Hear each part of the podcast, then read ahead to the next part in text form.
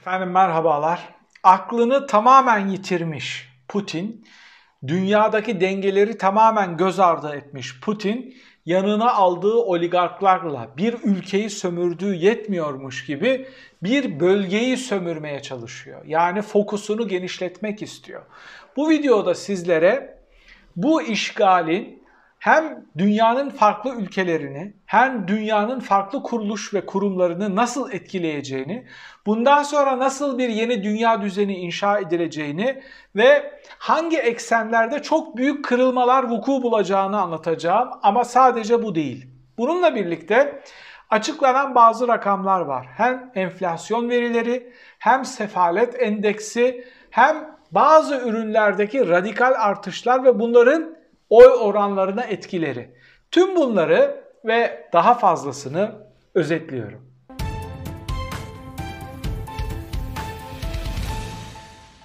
Putin'den sadece Ukrayna halkı çekmiyor. Rus halkı da çekiyor. Senelerdir seçimler manipüle ediliyor, baskı artırılıyor, medya çok radikal bir şekilde kontrol ediliyor. Hepsi bir tarafa. Yani Ukrayna'daki savaş bir tarafa bu kadar çirkin enstrümanları kullanan, sadece dünyanın ve bölge ülkelerinin değil, kendi demokrat halkının da başına bela olan bir lideri nasıl savunuruz? Nasıl onun yanında dururuz? Nasıl onu anlamaya çalışırız? Sorularını sormak bile bence utanç verici. Böyle baskın bir argüman var işte Putin tahrik edildi, onun için işgal etti vesaire diye. Bunların hiçbirinin karşılığı yok. Geçmişte NATO'nun yaptığı bazı hataları Ukrayna ekseninde tartışmayacağız. Zira Ukrayna'ya NATO tam üyelik sinyali çakmadı, vermedi. Böyle bir garanti yok. Ee, böyle bir proses yok. Avrupa Birliği de böyle bir şey yapmadı. Bilakis Putin'i yatıştırabilmek için Ukrayna üstünde bazı pazarlıklar yaptılar. Başta Donbas bölgesi olmak üzere neler yapabiliriz diye arabuluculuklar yaptılar. Burada savaş çıkmasın. Putin buradaki çatışmayı kullanarak dünyaya meydan okumasın. Hadi onu idare edelim diye batılı ülkeler inanılmaz bir diplomasi trafiği içine girdiler. Netice alabildiler mi? Hayır. Hitler'e karşı İngiltere netice alabilmiş miydi? Netice aldığını zannetmişti. Ne oldu? Aptal yerine düştü İngiltere İkinci Dünya Savaşı başladığında. Benzer şeyler batılı liderlere de oldu ve bu aptal yerine düşmenin bedelini Putin'e çok ağır bir şekilde ödetme kararı aldılar. Sakın Ukrayna'dan çekilir, savaşı durdurur, onlar da bu yaptırımları geri çekerler. Böyle bir şey olacağını zannetmeyin. Hayır, yepyeni bir dünya düzenine girdik. Bu dünya düzenine ben bir isim verecek olsaydım otoriterizme sıfır tolerans ismini verirdim. Otoriter rejimlerle uyumlu bir şekilde pazarlık yaparak kısmen onları dengeleyerek yollarına devam edebileceğine inanan ve uyuyan, ayakta uyuyan gelişmiş demokrasiler öyle acı bir gerçekle yüzleştiler ki bir tarafta batılı ülkelerden kazandığı devasa paralarla dünyanın başına ikinci bir bela olmaya hazırlanan Çin, diğer yanda ise enerji hatlarıyla birlikte batıyı kendine bağlayan ve ben kimseyi dinlemem mahallenin berduşu gibi önüne gelene bir tokat çakan, küfreden, hakaret eden, kendi halkına baskı yapan Putin. Şimdi düzlem değişiyor. O kadar radikal bir şekilde değişiyor ki buradan Türkiye'nin de çıkartması gereken dersler var. Zira geçmişte hala seçimle Putin'den kurtulma ihtimali olan kitleler Yeltsin dönemi o kadar kötüydü ki biz açlık çekiyorduk, şu yoktu, bu yoktu. O transformasyon, dönüşüm sürecinin, komünizmden serbest piyasaya geçme sürecinin tüm negatif etkilerini yaşayan nesiller dediler ki siz eski Rusya'yı bilmiyorsunuz. O eski Rusya'da SGK kuyrukları vardı, hastane kuyrukları vardı. İşte şu şöyleydi, bu böyleydi. Putin geldi eskiyle mukayese edilemeyecek kadar bir düzen kurdu. Doğru mu? Doğru. Peki doğal süreçte kim olsa aşağı yukarı aynı Rusya'yı kurabilecek miydi? Birazcık aklı başında olan lider böyle bir sistemi kurabilirdi. Rusya'yı mafyalardan temizledi, kendi oligarklarıyla bir yeni sermaye gücü oluşturdu. Herkes dedi ki oh mafyadan kurtulduk. Halbuki görünmez mafyalara, Putin çetesine, beşli çeteye teslim oldular. Benzer bir şey Türkiye'de de vuku bulabilir. Bir seçimle otokrattan kurtulma şansınızın olduğu zaman diliminde kurtulmazsanız paralarınızı aldıktan sonra sıra evlatlarınıza gelir. Bakar ki rejim gitmiyor, benim bir savaşa girmem lazım ve içeriği bu şekilde gücümü artırarak otokratikleşmenin ivmesini artırmam lazım.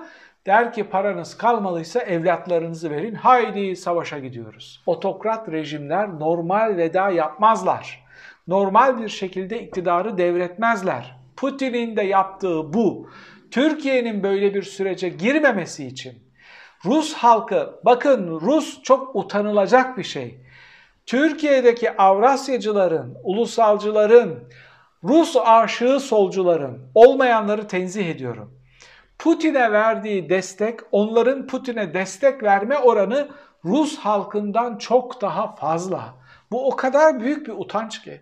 Onu anlamaya çalışıyor. Bir ülkeyi işgal edip sivilleri bombalayan, üniversiteleri, hastaneleri bombalayan, anneleri mahzenlerde doğum yapmak zorunda bırakan bir rejimi anlamaya çalışıyor.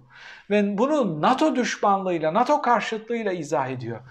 Polonya NATO üyesi. Ukrayna'nın hemen yanında. Polonya NATO üyesi oldu diye Rusya'ya saldırıldı mı? Rusya işgal edildi mi?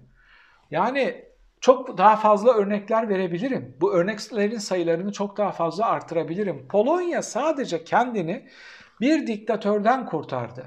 Yani kısmen kurtardı. Neden? Çünkü bu diktatör Lukashenko gibi seçim çalan, sadece %20 desteği olmasına rağmen halkına kurşun sıkarak iktidarı devretmeyen, çevresindeki otoriter ve Rus uydusu olmayı kabul etmiş köle rejimleri satın alan ve arkasında mermisiyle, kurşunuyla, topuyla duran otokratik bir rejim. Bu rejim mi?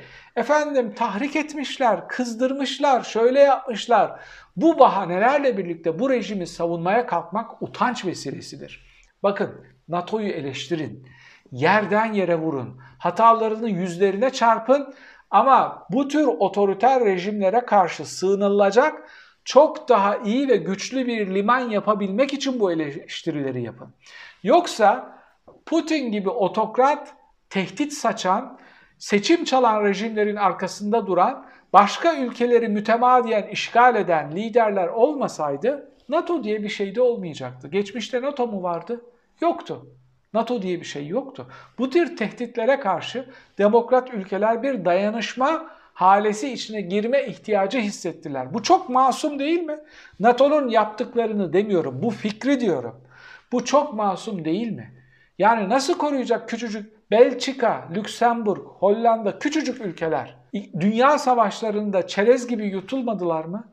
Birkaç saat içinde işgal edilmediler mi? Bunların bir güvenlik çeperi içine girmeleri gerekmiyor mu? Türkiye bile, bakın ne diyorum, Kemalist rejim aslında kendi devrimini tamamlayabilmek için tek partiyi daha uzun süreli devam ettirmek ve bir eğitim transformasyon süreciyle birlikte halkı dönüştürmek istiyordu. Ama Rus tehdidini o kadar güçlü bir şekilde gördü ki çok partili hayata geçerek hiç istemese de Demokrat Parti'ye iktidarı devretmek zorunda kaldı. Neden? Çünkü NATO'nun şartıydı. Çok partili bir demokrasiniz yoksa NATO'ya üye olamazsınız diye. Kemalist devrim bile Rus tehdidini gördüğü için geri adım attı, devrimi yarıda bıraktı ve NATO'ya girerek ülkenin demokratikleşmesinin daha hızlı bir şekilde demokratikleşmesinin önünü açmış oldu. Aklını yitirmiş bir Putin rejimine karşı hepimizin aklını toparlayarak hesabını buna göre yapması gerekiyor. Şimdi Batı'da ne oluyor? Batı'da birkaç şey oluyor. Batı bir kere Putin'e karşı cephe alma planını yaptı. Şunu gördü. Otokratik rejimlerle yolumuza devam edemeyiz. Otokratik rejimlerle bir yere kadar gidiyorsun, ondan sonra bir yerde mutlaka ilişki kırılıyor. Erdoğan'a milyarları verdiler göçmenleri gönderme diye. Ne yaptı Erdoğan? kafası attığında, işler çıkmaza girdiğinde insanları mermi olarak kullandı. Aştı sınırları, sürdü onları sınıra, alın bakayım dedi. Benim dediğimi yapmazsanız, benim üstüme şöyle gelirseniz, böyle yaparsanız, Batı dedi ki, aa, yani otokratlarla yaptığın anlaşmanın sınırları var. Aynısı Putin için öyle. Ama sadece rejimler nefret etmiyor bu otokratlardan. Taban da nefret ediyor. Almanya, Fransa bunu gördüğü için, Hollanda, Belçika, İsveç bunu gördüğü için kendi tabanları diyor ki bedel ödemeye hazırız. Bu adamlarla mesafeleri at.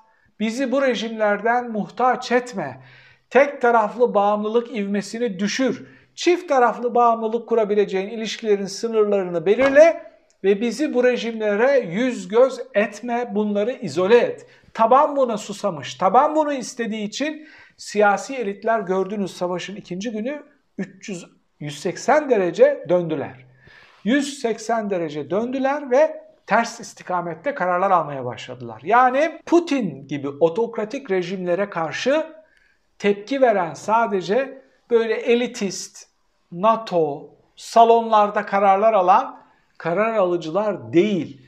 İçinde yaşadığım halktan bunu birebir görüyorum. Avrupa halkı diyor ki biz tepki veriyoruz, kılıcı çek, birlikte olmayalım, yollarımızı ayıralım. Dahası ne biliyor musunuz? Her şey daha pahalı olacak. Her şey çok daha fazla para ödenerek satın alınacak, çok daha bedel ödenerek satın alınacak. İnanılmaz bir fiyat artışı var savaştan sonra dünyanın dört bir yanında. Ama batılı demokrasilerdeki halklar diyor ki biz bu bedeli ödemeye hazırız. Daha fazla ödeyeceğiz ama bir gün 3. Dünya Savaşı'nı yaşamak istemiyoruz. Evlatlarımızı Putin'e karşı savaştırmak istemiyoruz. Başımızda bir nükleer bomba yemek istemiyoruz. İşte bu kadar bedel ödemeye hazırsanız siz netice alırsınız ve bir şekilde bu rejimleri izole edebilirsiniz. Göreceksiniz normalde bu yaptırımlar, sanctionslar, işte Birleşmiş Millet'te alınanlar, NATO'nun aldığı yaptırımlar çok etkili olmaz. Onlar sınırlı şeyde kalırlar. Uzun vadede göreceksiniz Rusya rejimi üstünde ekonomik bir çöküntü yaşayacaklar. Rusya rejimi üstünde çok ciddi etkileri olacak. Siyasi kırılmaları da hazırlayan bir sürece girmiş olacak. Peki ekonomik olarak demişken Türkiye nerede duruyor? Türkiye'de de otokrat bir rejim var. Ben Erdoğan'a bir diktatör demiyorum ama o yarışmacı otoriteryenizmden çok daha öte bir yere savruldu. Resmen otokrat bir rejim var Türkiye'de, baskıcı bir tek adam rejimi var ve bu anayasal garantisi olan bir rejim. Erdoğan bu hafta çıktı dedi ki vekillerimiz yaptıklarımızı anlatamıyor. Ekonomik olarak yaptıklarımızı halka anlatamıyor. Bunu niye söylüyor? Çünkü oy oranları çakılıyor. Oy oranların düşüşü durdurmuş olsa bile üstüne koyamıyor. Ne yapsa artışa geçemiyor. Çok büyük başarı. Şu korkunç iflasa rağmen %30-32 bandında durdu. Oyları aşağıya inmiyor ama vekillere fırça atıyor. Şimdi bence burada kısmen haklı Erdoğan. Vekiller mesela şunu anlatmalı. Bugün ENAK açıkladığı %100, %123.8 enflasyon var Türkiye'de. Bunu çıksın vekiller anlatsın, bunu biz başardık desin. Biz katladık enflasyonu, dağıttık, dünyada bir numara yaptık desin. Bence derslerini çok daha iyi çalışmalılar. TÜİK her zaman durduğu yerde duruyor. Yarısından azını açıklamış, %54.4 açıklamış enflasyonu. İstanbul Ticaret Odası da TÜİK'i meşrulaştırmak için hep ondan bir puan fazla açıklıyor. Neden? İnsanlar bağımsız en akın verilerine inanmasın diye bakın burada iki tane kuruluş var, orada bir tane var desin diye. Utanç verici bir tablo. TÜİK emireri ama İstanbul Ticaret Odası'nın %55 enflasyon açıklaması akıl alır gibi değil. Bırakın bir seneyi sadece son 3 ayda benzine %42 zam yapılmış, motorine %54 zam yapılmış, LPG'ye %77 zam yapılmış. Böyle bir ülkede sadece 3 ayda diyorum bakın senelik şeyi fiyat artışını söylemiyorum bile. Böyle bir ülkede hiç %50-55 civarında enflasyon çıkma ihtimali var mı? Bu mümkün değil. Zaten metropol halka sorduğunda da orada da halk %100'ün üstünde olduğunu söylüyor enflasyonun geçen yılla mukayese ettiğimizde. Size daha önce sefalet endeksinden bahsetmiştim. Sefalet endeksi nedir?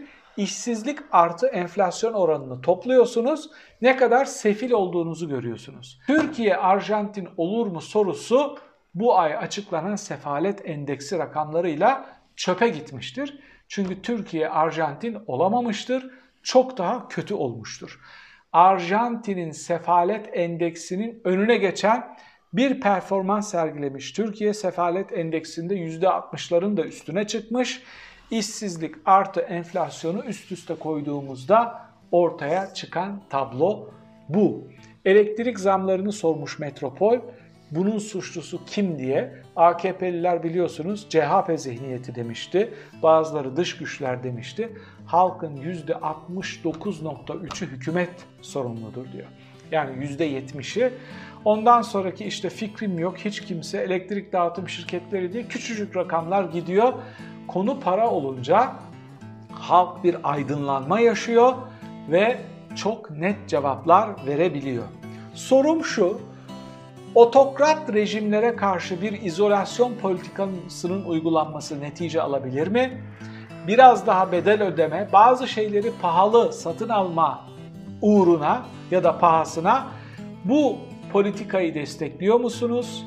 Ekonomik yaptırımların oralarda rejimler değişince kısmen en azından kusurlu bir demokrasi inşa edilinceye kadar devam etmesinin arkasında mısınız? Yorum köşesinde bunları tartışabiliriz. Bir sonraki yayında tekrar birlikte olmak üzere efendim. Hoşçakalın.